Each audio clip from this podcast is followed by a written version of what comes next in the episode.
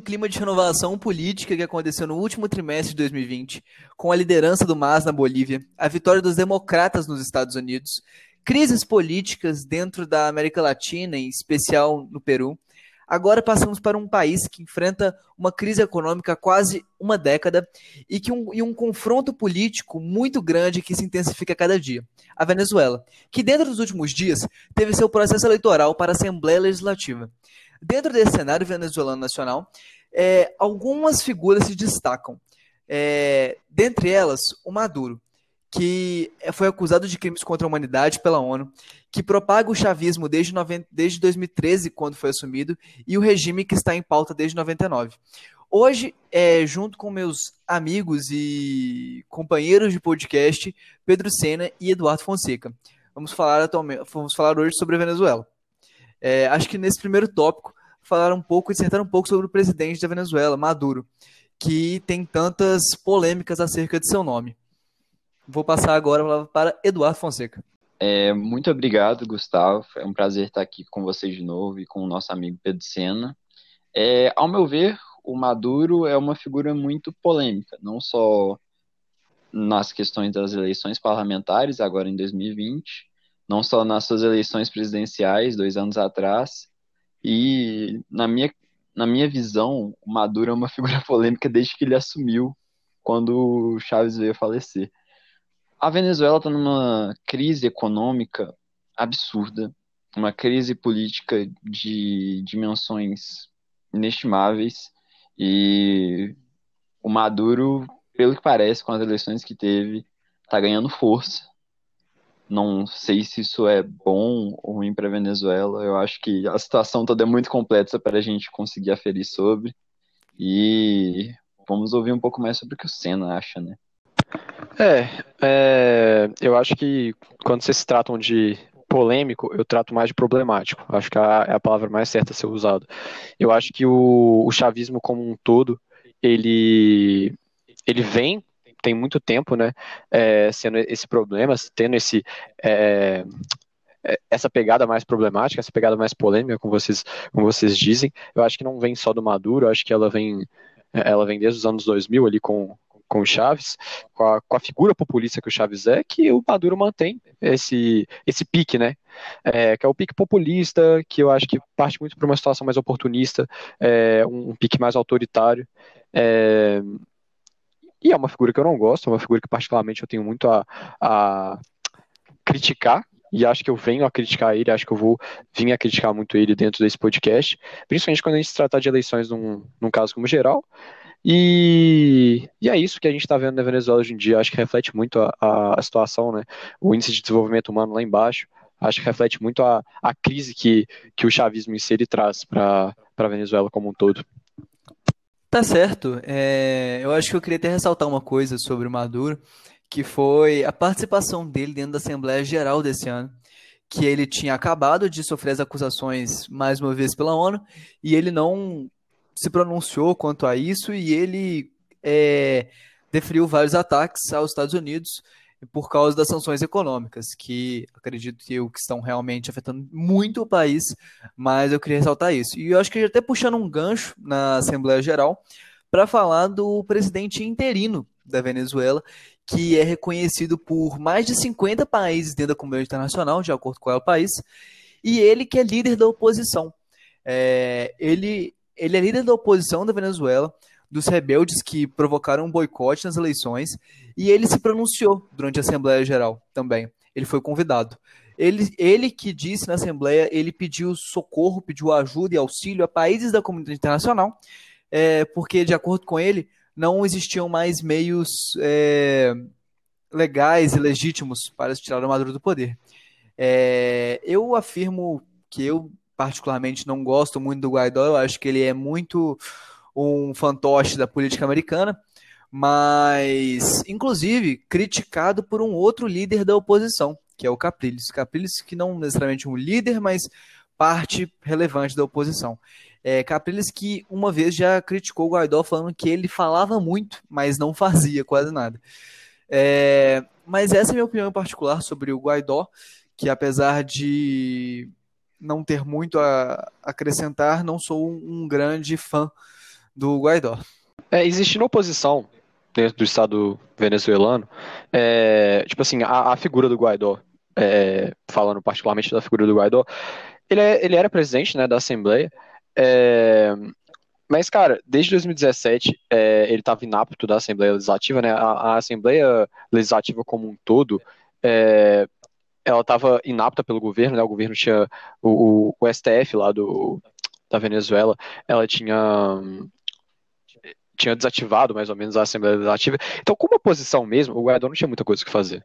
Né? Eu acho que ele não tinha muito é, muito poder para fazer alguma coisa como oposição. Ele proclamou, ele se autoproclamou presidente, né? Ele fez todo é, o movimento, fez todo o barulho é, no cenário internacional, né? Que, que, inclusive foi muito produtivo no que ele podia fazer. E eu acho que o que você fala por exemplo, de, de fantoche dos Estados Unidos, né? Eu acho que, cara, qualquer tipo de oposição em cima do, do governo do Maduro, ele tem que ser reconhecido mesmo. Eu acho que qualquer é, independentemente atualmente do, do mais próximo dos Estados Unidos ou menos próximo dos Estados Unidos, eu acho que os Estados Unidos é uma das potências que pode ajudar é, a oposição venezuelana em relação ao Maduro. Então, eu acho que ele está indo no caminho certo. Infelizmente, ele, ou felizmente também para o governo Maduro, é, o fato de, deles, deles desativarem, que é só mais um, um ponto de censura, deles desativarem a, a Assembleia Legislativa é, desde 2017, ele não pode fazer muita coisa e acho que acho que o governo venezuelano se resume muito a isso. Mas passar por Edu aí a, a palavra em relação ao Guaidó. Oh, muito obrigado, Senna. Vou aproveitar o gancho que você me deu com o Guaidó para já emendar com as eleições, né? É, a gente teve, é, não só falando das eleições, falando um pouco antes, a intenção da oposição de boicotar as eleições venezuelanas para, para parlamentares, né? E o que, que aconteceu? tinha essa questão do do boicote, e com o boicote viria também um plebiscito organizado pelo presidente interino, Guaidó, para fazer uma consulta à população e atestar a ilegitimidade dessas, dessas eleições, que elas poderiam ser fraudadas. Só que, no entanto, acabou sendo um tiro pela culatra, né? Porque o, com os, os resultados finais que tivemos, o chavismo começou a ocupar 91% das cadeiras na Assembleia Nacional. Ou seja, é uma maioria esmagadora governista que agora está ocupando, tudo por conta do boicote. É, não vou comentar nesse momento se o boicote tipo, deslegitimou, na minha visão, não, des, não deslegitimou.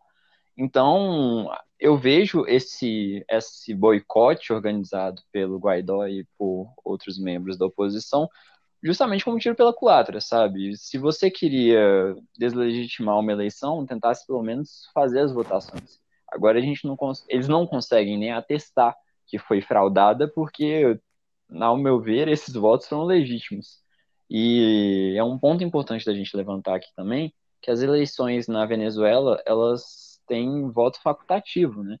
Então, todo esse cenário que foi proporcionado por essas eleições é muito desfavorável para a eleição e realmente não vejo o boicote como uma boa alternativa para denunciar essa fraude durante as eleições. Bom, em relação aos 91% das cadeiras que foram ocupadas por chavista, eu acho que, primeiro, isso só mostra a falta de democracia, né, a falta do, do regime democrático dentro da Venezuela, porque 91% dentro de um parlamento você não dá voz para a população. É um, é um número exuberante, é um número enorme, é um número assustador para um parlamento que se diz democrático.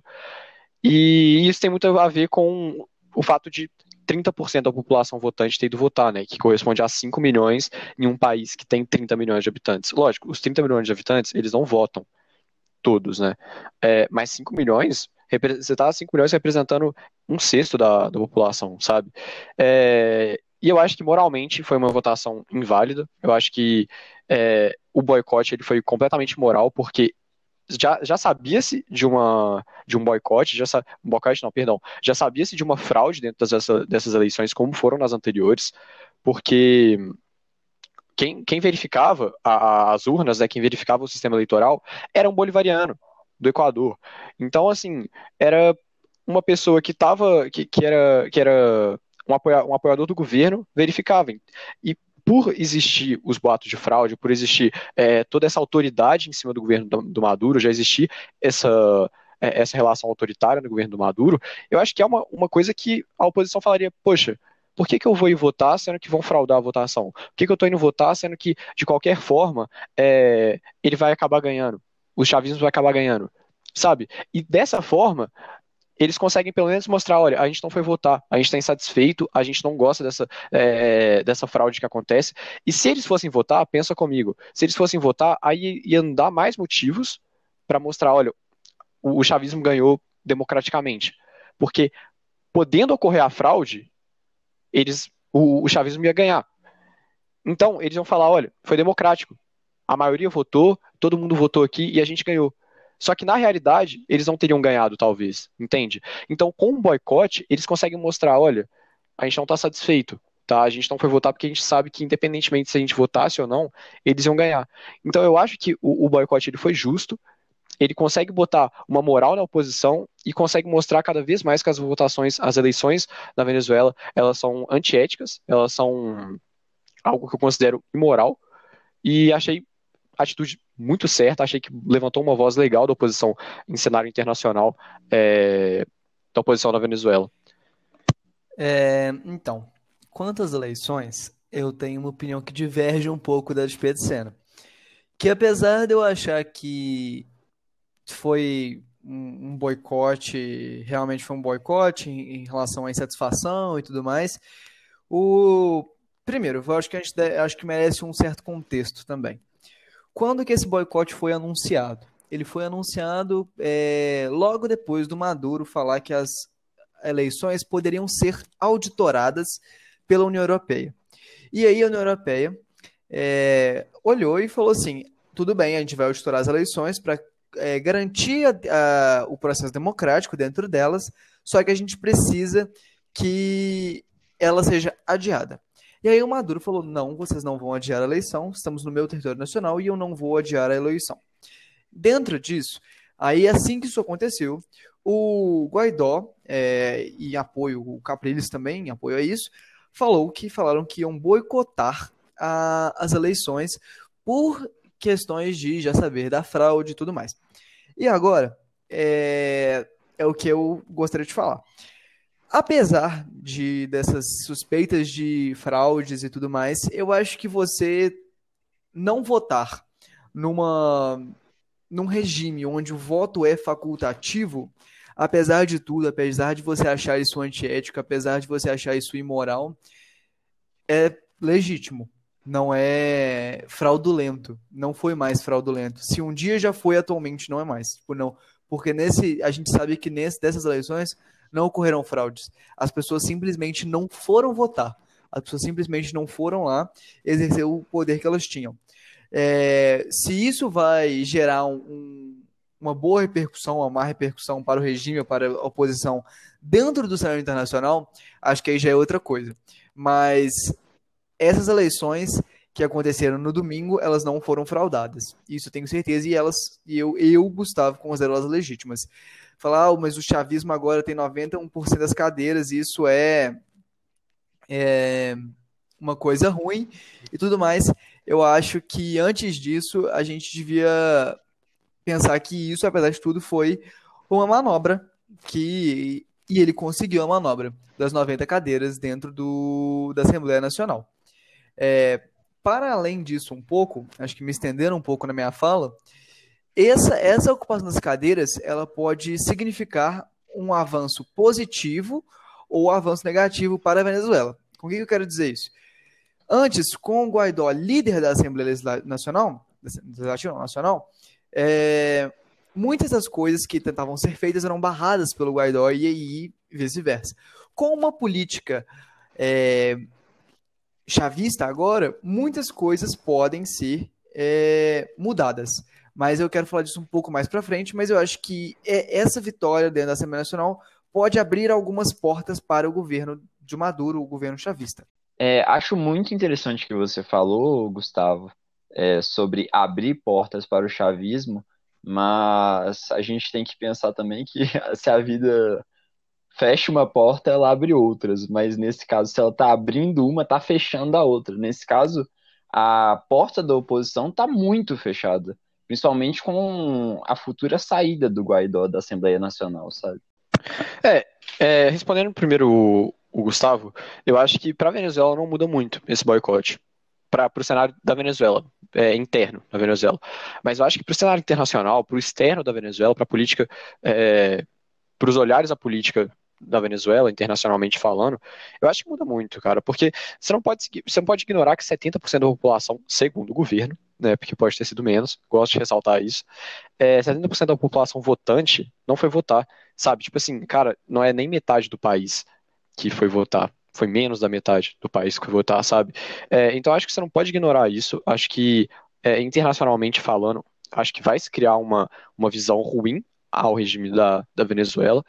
E, e eu acho que assim, como é, o, o, Maduro ele, ele, desativou a Assembleia Legislativa, é, eu acho que ele, ele, ele, mudou muito o cenário do, do Guaidó ali. Ele, ele fez com que o Guaidó crescesse ali em cima, sabe?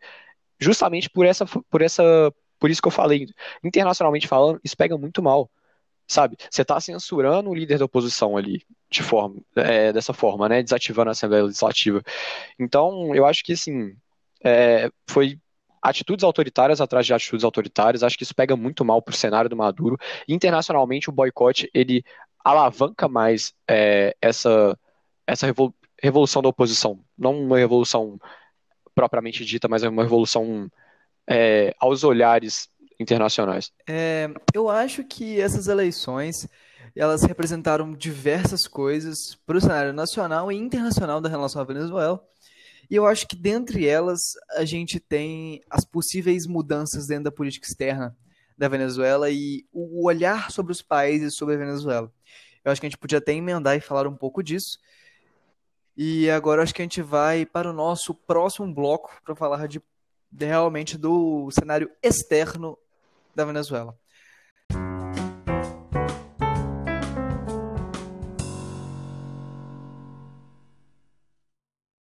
E voltando aqui, acho que agora a gente pode enunciar algumas das possíveis alianças ou oponentes da Venezuela, por assim dizer, é, dentro do cenário internacional. E alguns reconhecimentos, algumas coisas que foram ditas.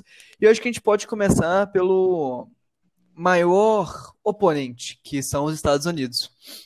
O Maduro, que no início do mês passado, é, não início exatamente do mês, mas pouco após a eleição dos democratas, parabenizou Joe Biden pela vitória pelo seu Twitter e disse que quer abrir caminhos para o diálogo com os Estados Unidos, o que me fez acreditar até numa possível diminuição das sanções mas ao lembrar do caráter um pouco mais intervencionista dos democratas, o que eu acho importante ressaltar, que apesar do Trump e os republicanos falarem, ah, eu vou invadir isso, vou invadir aquilo, chegou na hora dele ser eleito, ele quase, quase que não foi nem um pouco intervencionista, né? Eu acho que os democratas têm esse caráter um pouco mais é, um pouco mais enraizados. Acho que a gente pode ter visto isso, principalmente na política do Obama dentro do Oriente Médio, com a institucionalização de assassinato por drone. Foi o cara que institucionalizou, tipo, legalizou assassinato por drone nos Estados Unidos, né?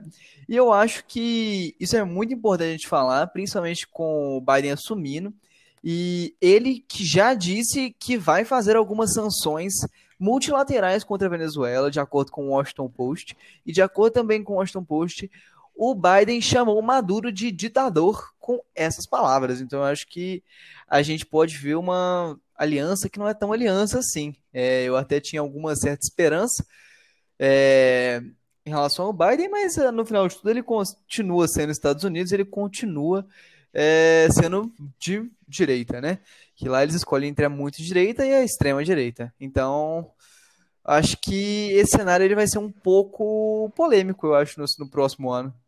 Eu acho muito engraçado como o, o Maduro, né, por meio do seu Twitter oficial, ele comentou sobre abrir caminhos para diálogo com o Zeu, com a eleição do Biden. Ou seja, ele via no Biden uma esperança de, às vezes, reduzir as sanções, quem sabe romper com as sanções. Mas, de acordo com uma reportagem do Washington Post, que falava sobre uma, um rally de, da campanha dele em outubro, o, ele voltado justamente para os americanos venezuelanos que votavam em Miami, o Joe Biden falou que o Nicolás Maduro era um ditador, pura e simplesmente, e ele também estava lá para dar ajuda humanitária necessária para os venezuelanos que estavam passando por enorme sofrimento. Palavras do próprio então eleito presidente, agora, né? E é muito legal você estimar como que foi esse efeito. Não teve tanto efeito, por exemplo, nas eleições, porque o Trump chamou o Biden de socialista e falou que os democratas iam transformar os Estados Unidos em uma nova Venezuela. Aí os venezuelanos e os cubanos que estavam nos Estados Unidos é, ajudaram o Trump a ganhar no estado da Flórida. Ou seja, você está vendo justamente como é, um lado olha o outro de uma forma diferente que, tipo, não bate com a realidade, sabe? Você vê o Maduro estimando muito um apoio do Biden, que não foi o que aconteceu, como o Biden se manifestou é, justamente contra o regime que está em vigor agora na Venezuela. Aí o Trump chama o Biden de socialista, que transformaria ele numa nova Venezuela. Ou seja, é uma situação muito engraçada, sabe? Tá, primeiramente em relação à a, puxação de saco do Maduro, eu acho que a gente tem algumas coisas a ressaltar, e eu tenho, no caso, né? Primeiro que isso foi para mim uma grande politicagem, uma enorme politicagem, é, um oportunismo, ele olhando um oportunismo aí de, de conseguir talvez um milagre de José aí, é, em relação aos Estados Unidos.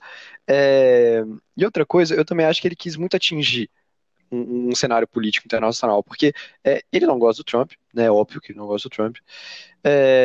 E ele quis dar uma alfinetada, tipo assim, olha, o outro o outro cara, ele era mais, para mim, no meu ver, né, ele é mais democrático, ele, é, ele, ele tá mais favorável a um diálogo e o Trump não, porque o Trump era ignorante. Então, ó, nós estamos colocando um cara aí que sabe dialogar, um cara que é a favor da, entre aspas, democracia.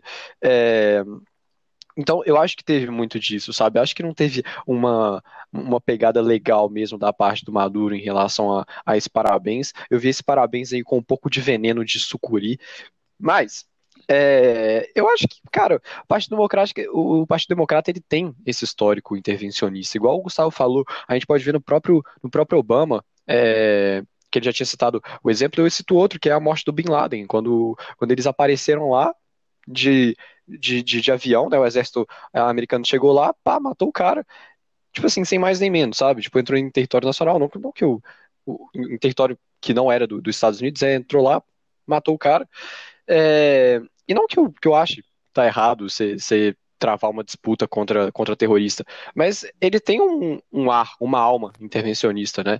E então o Maduro se encontrava entre o ignorante e entre o intervencionista. Ele escolheu o intervencionista para tentar puxar um, um, um, milagre de José, igual eu falei no, no começo da minha fala aqui. Mas olha, para mim desde o começo estava muito claro que que o Biden ele não ia, ia puxar relações democráticas aí, é, relações diplomáticas com a Venezuela. Acho que para um presidente dos Estados Unidos da América fazer isso, a gente tem que estar tá aqui no, no ápice da, da, da renovação política, né? É, e, e para mim, igual eu falei, para mim era muito claro isso desde o início. O Biden nunca teve um, um como, como o Trump diz, né, um caráter de esquerda. Ali você estava decidindo entre o PSDB e o partido do Bolsonaro, seja ele qual seja daqui dois anos. É... É, eu adoro então, as é, é comparações do Pedro Sena com a política nacional. Eu acho que é uma coisa que me alegra o dia. É, mas eu acho que eu queria ressaltar algumas coisas em relação à sua fala.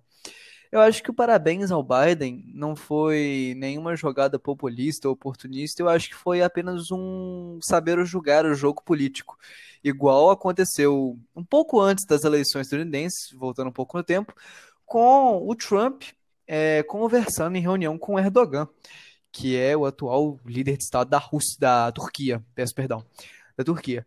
E ele falou, o Trump basicamente falou assim: ah, você gosta mais de mim, né? Aí o Erdogan falou: não, a gente tem uma relação realmente muito boa com os Estados Unidos. Por quê? Porque o Erdogan não é trouxa nem nada. E ele falou assim: não, se o Biden ganhar, eu não vou falar que eu gosto mais do Trump, eu gosto mais daquele. Eu acho que o que o Maduro fez foi saber jogar. É, em relação a, as, a participação dos Estados Unidos dentro da Venezuela, eu também queria ressaltar uma coisa que é estadunidense só pensa em estadunidense. Eu acho que desde o, o fenômeno do Big Stick a gente sabe disso, né? Que é levar a democracia para a América, mas democracia para quem, né? Então eu realmente acho que os Estados Unidos ele não tem muito a que conversar com a Venezuela nesse sentido, porque a gente sabe muito bem que não é assim que funciona. É, mas agora eu vou passar um pouco para outro tópico que eu particularmente é, quero falar bastante, que é sobre a América Latina e como foi o reconhecimento dentro da América Latina do, do, presidente Maduro e as relações. Eu acho que eu queria destacar algumas coisas, como por exemplo, o Grupo de Lima, que é um grupo formado pelos presidentes latino-americanos, caracterizou as eleições como ilegítimas. Esse, esse grupo, que apesar de ter a Argentina dentro dele, né, esse, essa assinatura não teve respaldo argentino, isso foi notícia do El País, e acho que até emendando um pouco nisso, a gente teve o reconhecimento e pela parte do grupo de Puebla, que é um grupo onde o Alberto Fernandes, inclusive, está dentro, que é um grupo de pessoas, de acadêmicos é, muito importantes dentro da América Latina, que consideram as eleições venezuelanas legítimas e dentro do, dos acordos democráticos. Eu acho que até um pouco além disso, a gente tem a OEA, que atualmente já fez isso uma vez de não reconhecer as eleições e atualmente colocou um ponto de interrogação dentro delas e esse cenário de grupos latino-americanos é uma coisa que eu particularmente fiquei surpreso com essa divisão de opiniões entre o grupo de Lima e o grupo de Puebla. Foi uma coisa que realmente me chamou um pouco a atenção. É, então, Gustavo, acaba que a OEA, ela, ela não reconheceu a legitimidade das eleições na Venezuela. Inclusive, se não me engano, foi um parecer é, orientado por brasileiros. E o Conselho Permanente ele rejeitou a legitimidade. É, então, acaba que se a gente pensar em números, é um 2 a 1 né? A gente vê o, o grupo de Lima e a OEA reconhecendo como ilegítimas, e o grupo de Puebla aprovando e considerando legítimas. É, é, é muito curioso a gente ter toda essa divergência é, entre grupos grandes e tudo mais, mas é, eu sinto que, como eu falei antes, eu estou mais alinhado com o que o grupo de, de Puebla aprovou, sabe? É, não é porque você não levou um grande número de pessoas à urna que a eleição vai ser invalidada, sabe? É, até porque é um voto facultativo, né? Então vota quem quer, claro. Mas se uma pessoa tivesse votado é, sei lá, se fosse uma eleição para presidente e uma pessoa só tivesse votado, essa uma pessoa teria escolhido presidente.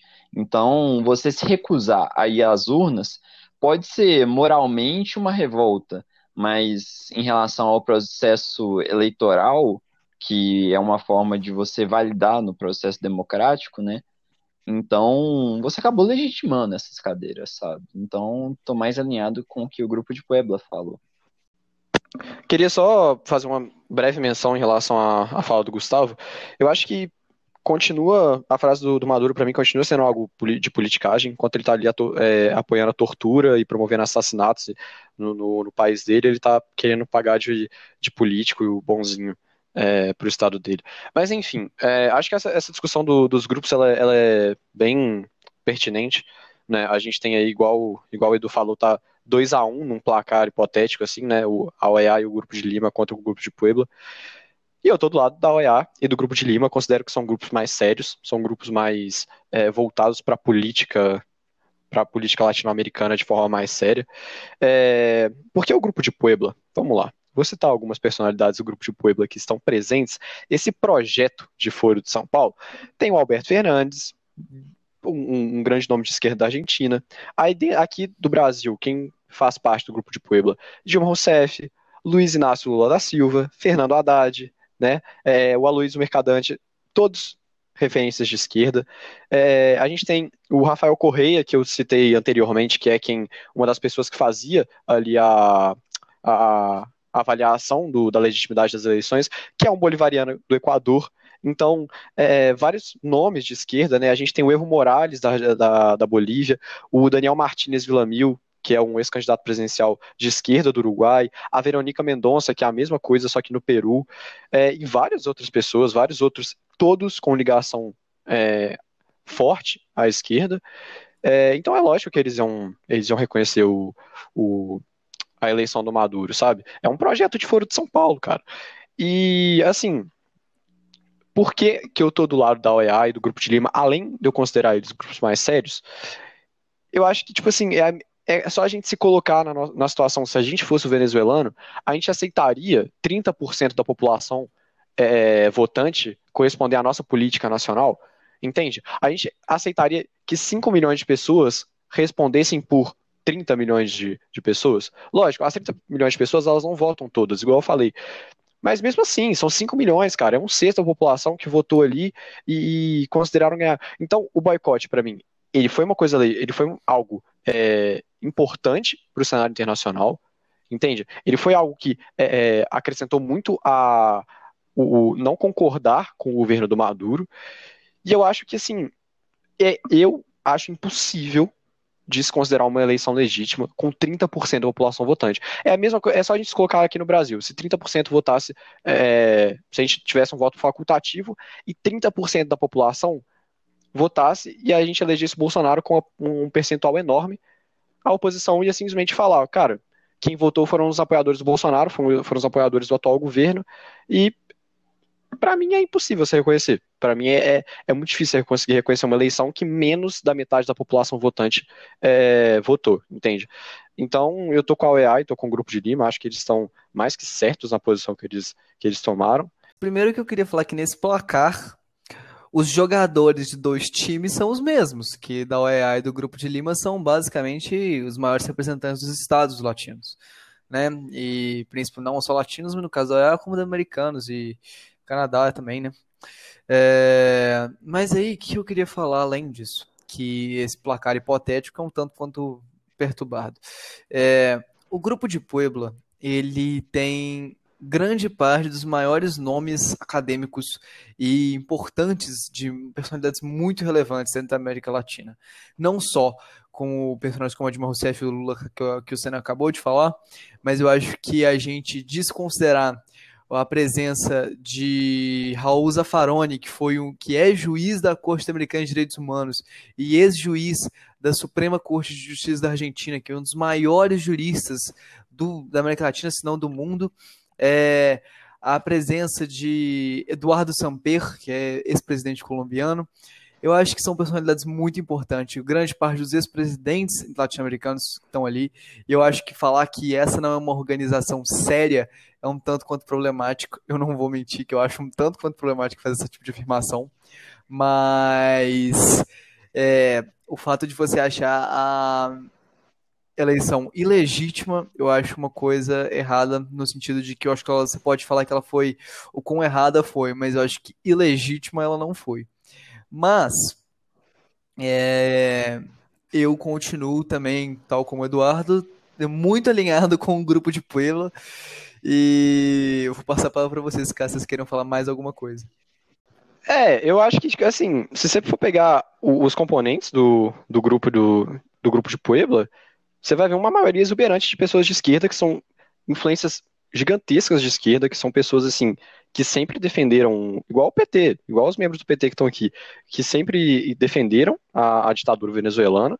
Então eu considero, eu acho que é algo totalmente imparcial, eu acho que são coisas que quem está aqui dentro é, é a mesma coisa que que um árbitro de, de futebol de Minas Gerais é beneficiar o Atlético em um jogo Atlético Mineiro contra, contra Flamengo ou algum outro time, um árbitro que tá, tá partindo aí pro seu para suas índoles aí, né, pro seu pro seu, como é que eu posso dizer? Pro seu pensamento, pro seu gosto, né? É, então, assim, já, já pegando o gancho para a gente poder falar de Argentina, Bolívia, os outros países, alguns outros países é, latino-americanos, mas começando com a Argentina, que, que foi um dos países que reconheceu as eleições como legítimas e sem incidentes. A gente a Argentina atualmente ligada a um posicionamento mais de esquerda, né? É, que está procurando fazer o que ela está fazendo com a Bolívia, por exemplo. Que a Argentina ela começou a taxação de grandes fortunas esse ano.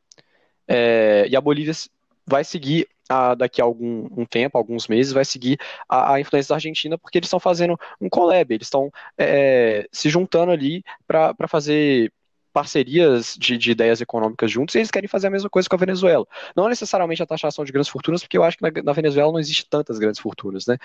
Mas é, eu acho que, cara, essa, essa medida de taxação de, de grandes fortunas, por exemplo, um, uma medida econômica de esquerda, além das estatizações que o Fernandes falou que vai, vai fazer, ela é totalmente desastrosa, sabe? Eles estão com expectativa de arrecadar 3 bilhões de dólares, pega esse valor.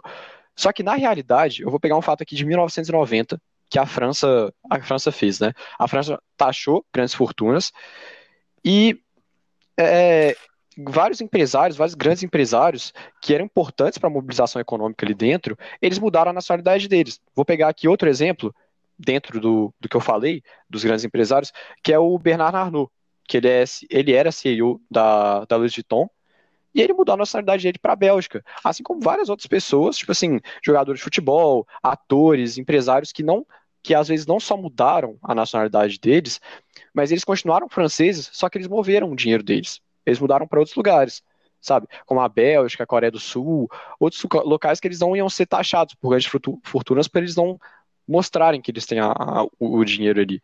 Então, ocorre essa fuga de capital é, e consequentemente reduz emprego, tira investimento do país, né, investimento é, é, interno, e quem perde no final disso é a população e a economia dos países.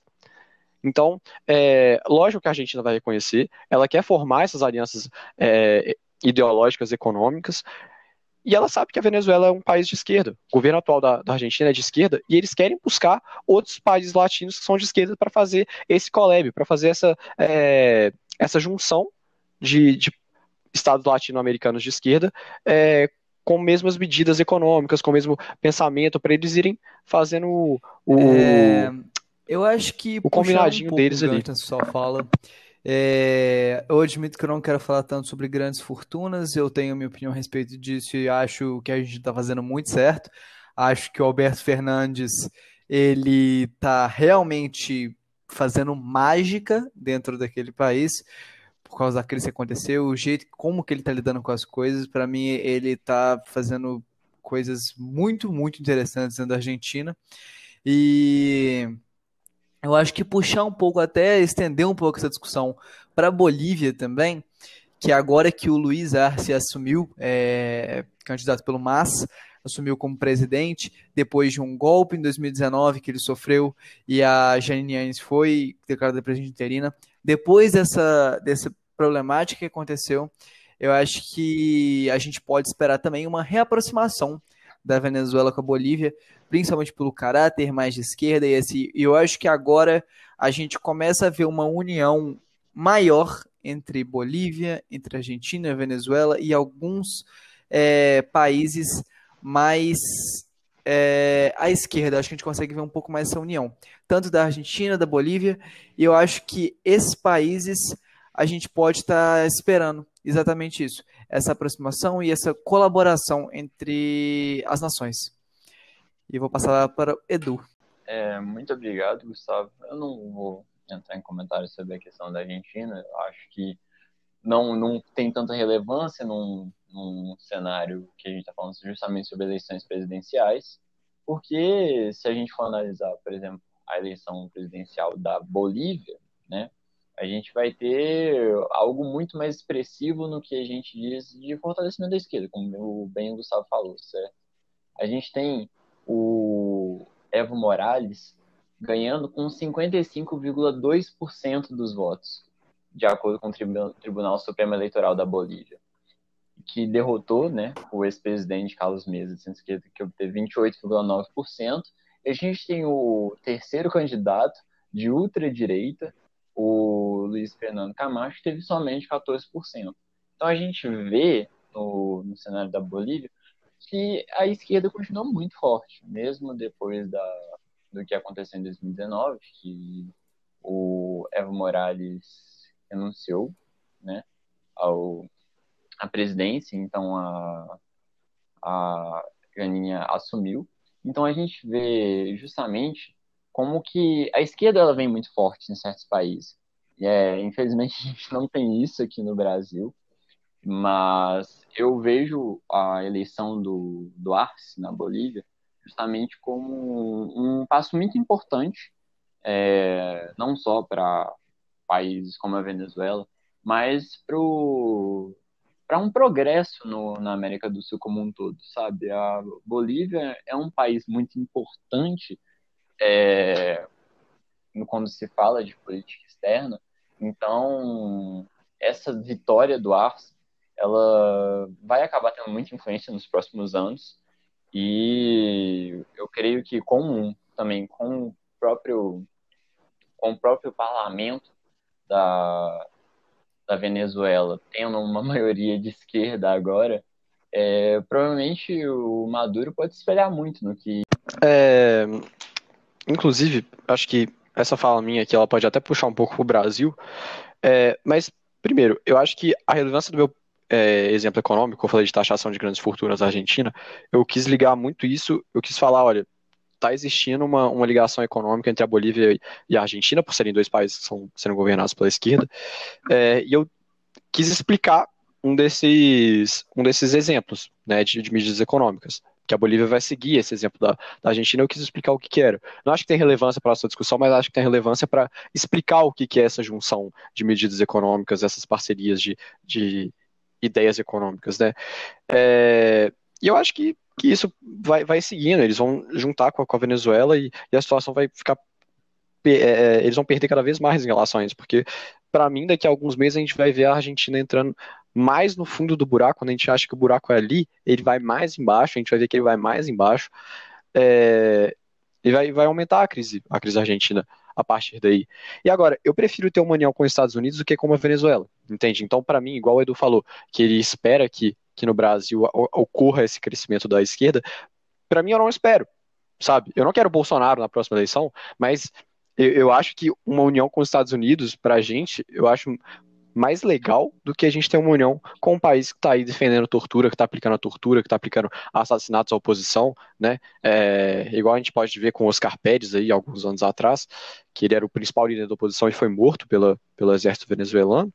É, então acho que eu, como brasileiro, prefiro ter, prefiro não ter essa aproximação com, com o Estado de esquerda. Um pouco do que os dois falaram, acho que o Edu ele falou sobre o Luiz Arce ter é, renunciado, e eu acho que a gente está renunciar é uma palavra muito é, branda. Ele sofreu um golpe de Estado em 2019, e eu queria ressaltar isso, que ele realmente sofreu um golpe. Ele não. Ele, eu acho que renunciar é uma palavra um pouco branda mesmo. Mas quanto ao que o Senna falou, eu queria só ressaltar uma última coisa antes de passar para o Brasil. É, que apesar de tudo, não existem governos autoritários só de esquerda existiu há muito pouco tempo a ditadura que a gente viu do Pinochet. Foi uma ditadura de direita que acho que seguia os mesmos tipos de conduta que você está falando de perseguição e etc e tal. Então eu acho que isso é uma coisa a se considerar. É, que apesar de apoios é, dos Estados Unidos e tudo mais, a gente não pode nivelar por por esse tipo de coisa. Não dá para comparar exatamente o que é uma potência econômica com os Estados Unidos, com uma potência econômica como a Venezuela, que não é exatamente uma potência econômica, mas acho que a gente poderia comparar com a China ou coisas que o valham. Eu acho que a gente tem que nivelar pelo mesmo nível. Mas, é, feito o meu comentário, acho que a gente pode falar um pouco do Brasil, da situação do Brasil. Que a gente teve uma reunião extraordinária dos estados ibero-americanos no dia 30 de novembro. É, então, a aproximadamente 15 dias atrás. E o nosso caro Ernesto, Ernestão, ele virou tanto quanto uma piada durante a reunião, que ele acusou a Venezuela de que ela era uma ditadura e acusou de tortura e falou que era uma, uma vergonha, falando que a presença do regime madurista na sala cor, é, corroía os pilares fundamentais da comunidade e o sentimento de pertencimento e a vontade de estar juntos. Ele que deferiu vários ataques assim entusiasmados contra a Venezuela e o regime venezuelano, acabou virando uma certa piada depois que o Jorge Areza, Areza não sei como é que pronuncia exatamente, é, o aconselhou a tomar um chá, até explicou como fazia o chá para ele, para ele se acalmar. E eu acho que isso acabou tendo uma repercussão tanto negativa é, para tanto o Ernesto quanto para o Brasil. O nosso presidente Jair Bolsonaro, eu acho que eu não, eu não pretendo nem comentar tanto a respeito dele, que a gente já sabe a opinião dele sobre a Venezuela. É, mas eu acho que a opinião dele é muito infundada e eu não sei se ele sabe exatamente as coisas que ele está falando, então acho que até prefiro me ausentar em relação a isso. É, mas eu acho que essa situação em relação ao, ao, Ernesto foi um tanto quanto engraçada e eu queria comentar, trazer ela aqui. Ah, ao meu ver, é realmente uma situação muito engraçada, né? A forma como o ministro venezuelano respondeu. Eu vejo o. É, eu vejo um pouco como o Ernesto como um, uma figura que às vezes leva tudo muito pro ideológico esquece que o ministro das Relações Exteriores tem um papel muito importante manter boas relações diplomáticas com grande parte dos países. Eu entendo a divisão ideológica, mas foi uma falta de respeito, sabe? Tipo, quando você está num, no, durante uma reunião dos Estados Ibero-Americanos, você solta uma dessas. Então a resposta do Jorge, a Reza, foi tipo. Foi no nível que ele merecia, sabe? Então, eu vejo muito do Ernesto como, além né, de outras várias figuras emblemáticas que a gente tem no governo brasileiro, como uma figura que a política é 100% ideológica, sabe? É, em vez de comunicar pelo melhor, é, citando, citando, até o Ricardo Salles, justamente por ter tomado uma postura, uma postura peço perdão, muito criticada aqui no Brasil. É, é um ministro que não exerce sua função e, ao meu ver, isso prejudica muito. E toda a situação também, não só falando do Ernesto, mas também do, do Brasil, o, o Brasil já tem uma situação complicada com a Venezuela. Lá para final de 2018, quando a crise da Venezuela tinha dado uma gravada seríssima, é, brasileiros estavam agredindo venezuelanos.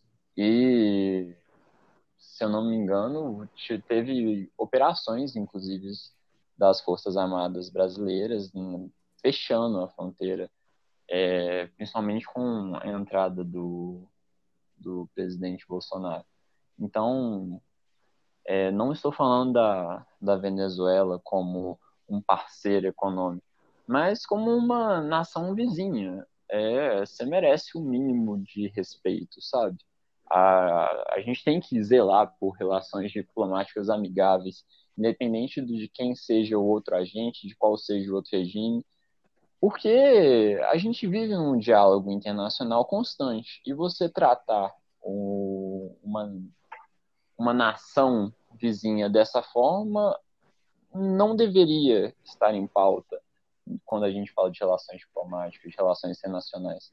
É justamente uma não só uma falta de respeito, mas também uma falta de profissionalismo, sabe? Eu vou dar coro pro Edu em relação a, a uma parte que, que ele falou, em relação, tanto o Edu quanto, quanto o Gustavo, é, que vocês falaram sobre não ser uma postura de um ministro de relações internacionais. Realmente, concordo 100%. Acho que, que essa postura não, não advém de um, de um cargo de, que é o que ele tem, né, de onde ele está, em relação a, ao governo, né, representando nosso, nosso país é, nas relações internacionais, como o próprio nome diz. Mas olha, eu não vou dar, eu não vou, não, não vou bater palma para falar do Jorge Arreza, porque igual, cara, o cara faz parte, o cara era vice-presidente, né?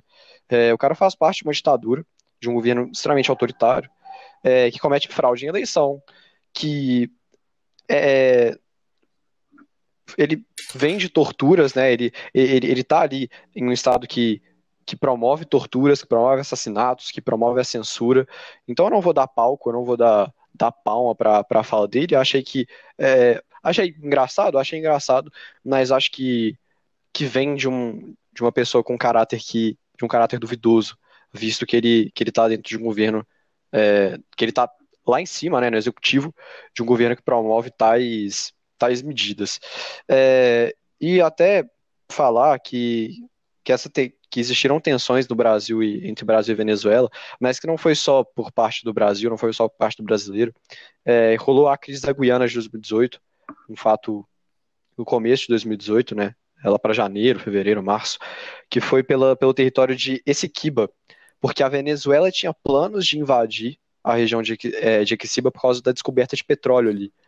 É, e aí o Brasil entrou no meio, o, Temer na época entrou no meio e, e tudo. É, lembro que mandou exércitos para lá. É, mas a Venezuela também não é, não é a única afetada nesse meio, sabe? Nesse meio de relações com, com o Brasil e com outros países também, querendo invadir aí. A própria Venezuela falando de imperialismo dos Estados Unidos fazendo a mesma coisa. Mas enfim. É, acho que acho que no mais são essas considerações que eu queria que eu queria falar. Acho que o nosso Ernestão deu, deu uma bola fora ali pelo carro que ele tá. Ele poderia ter sido mais diplomático em relação às críticas dele.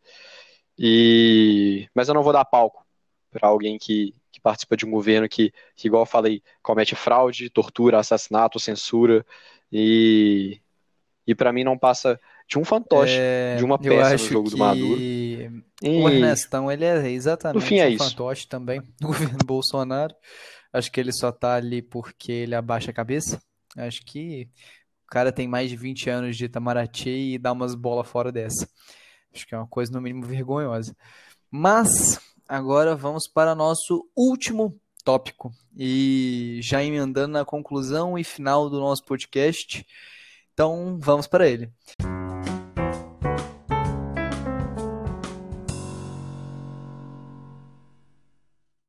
Voltando então para o nosso último bloco, por assim dizer, e acho que esse aqui vai ser até um pouco mais breve, que eu queria fazer uma pergunta para fechar nosso podcast, uma pergunta acho que para todos nós respondermos, que é: as eleições foram válidas e o que a gente espera pela frente da Venezuela? Então eu vou passar agora para, o Edu para responder a pergunta primeiro. Ou então, né? Eu, como já pontuei várias vezes ao longo desse episódio, eu considero as eleições válidas. Não por questões ideológicas, mas é por questão de resguardar as instituições democráticas, sabe? É, não vem ao mérito qual que é o regime lá vigente, mas o processo eleitoral é um processo democrático. Então, mesmo que você use sua moral para é, tentar alegar fraude, você, com talvez receio da fraude, legitimou o processo eleitoral que a gente teve nesse ano, sabe? Então, as cadeiras que estão sendo ocupadas agora pelo por chavistas, né, 91% das cadeiras, como a gente pontuou anteriormente, elas são cadeiras que estão sendo ocupadas legitimamente. Então, a gente agora tem uma minoria realmente bem pequena do, da oposição no parlamento, isso só facilita o Maduro, sabe? É, tá tirando muitos agentes que antes poderiam ser impeditivos do jogo político venezuelano, sabe?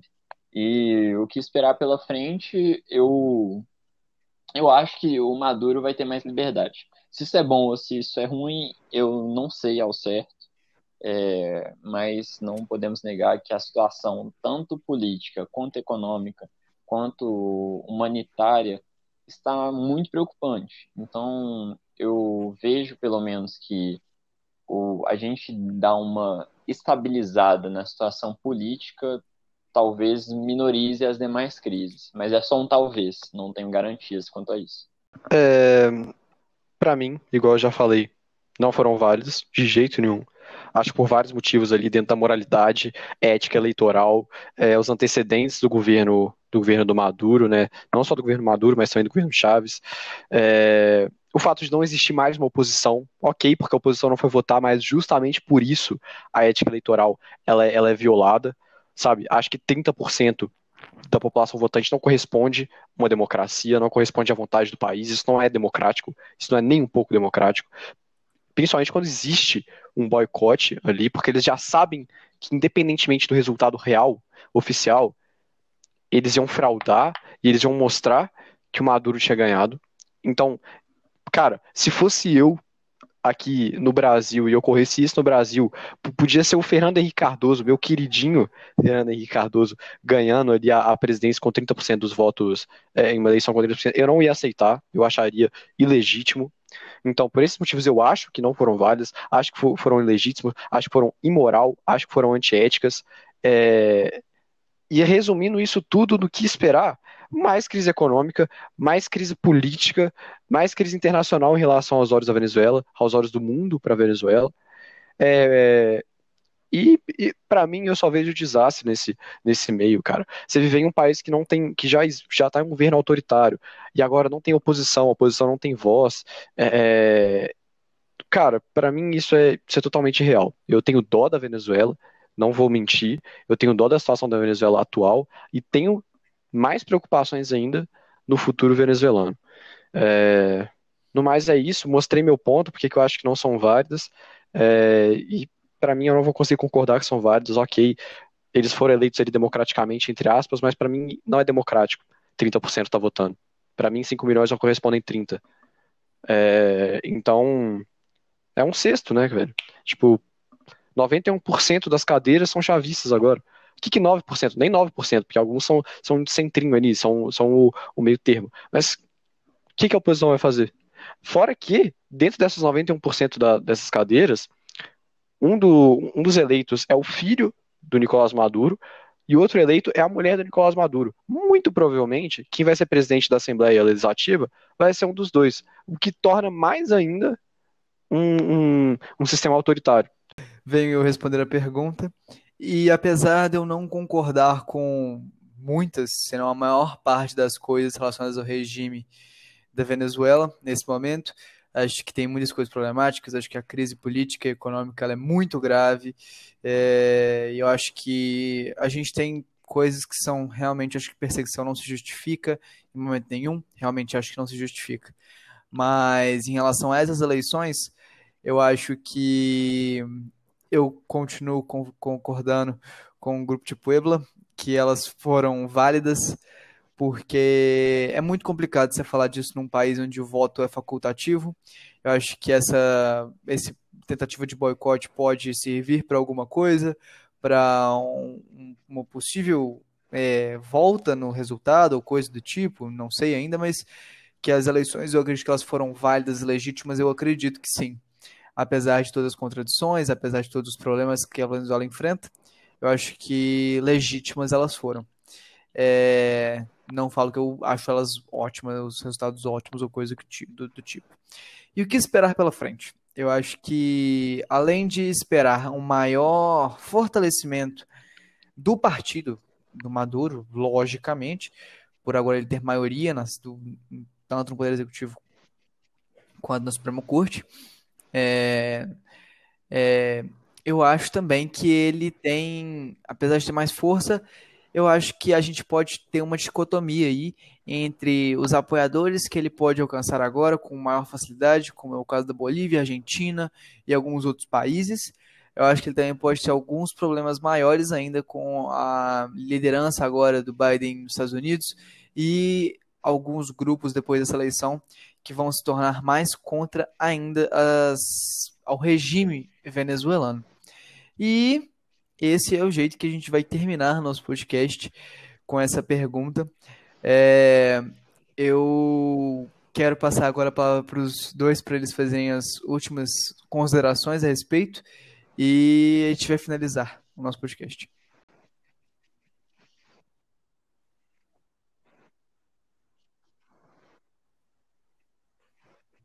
É, usar aqui do meu espaço para agradecer por vocês dois, por darem esse debate um pouco mais, mais quente, né, digamos assim. É sempre um prazer, um, sempre um prazer peço perdão, é, discutir, debater com vocês. Eu acho muito prazeroso. Eu gosto muito de conversar com vocês.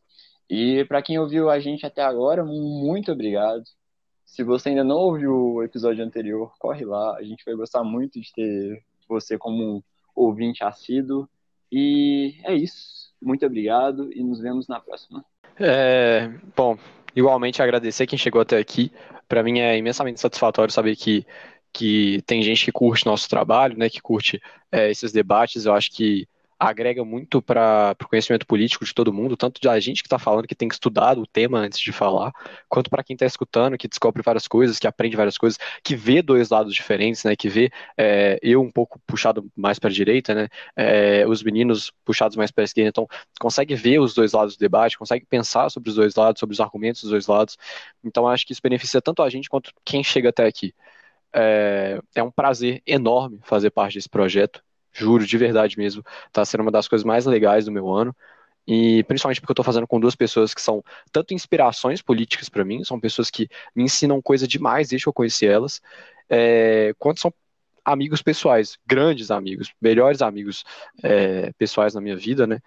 E, e eu sei que a gente tem uma sinergia muito boa, apesar da discordância política, apesar do, é, de não concordar sempre, de ter várias, várias pautas aí que a gente não, não bate, é, são pessoas que levam isso muito para para fora e, e, valorizam muito mais a amizade, que é um pouco, uma, é... um pouco de coisa que é, falta. Já chegou, um pouco, então, não. vou para última Muita fala. coisa que falta. Eu queria é, na cabeça de muita gente na política brasileira hoje em dia. É sempre muito bom, acho que faço cor a todas as palavras que foram ditas por eles. Quanto à questão mais pessoal, quanto profissional, está sendo muito legal, está sendo uma das coisas mais legais que a gente levou para frente esse ano, e eu fico muito feliz com isso é, que eu acho realmente que debate político é uma coisa que está faltando para as pessoas, não só político, mas como discordância de ideias está faltando às pessoas, eu acho isso bastante. Mas e queria agradecer muito a quem ouviu até aqui e que nem o Dudu, o Dudu falou, é, corre no primeiro o, episódio se você ainda não escutou, porque realmente ficou muito interessante, ficou muito legal. E agradecer também as pessoas que ouviram o nosso primeiro episódio, que foram. A gente ficou até surpreso com as pessoas que ouviram, os feedbacks que a gente recebeu, a gente ficou muito feliz. E sempre lembrando que todos os feedbacks são sempre muito válidos. É, a gente é bem, acho que a gente até é fácil de achar em redes sociais, porque meu nome é Gustavo Parreiras, o Edu Eduardo Fonseca e o Pedro Pedro Sena. Acho que vocês acham a gente não muito difícil. Mas a gente queria agradecer toda a audiência e tudo mais, e esperar que a gente continue fazendo aqui, porque isso está sendo muito legal pra gente. Então é isso, e até a próxima.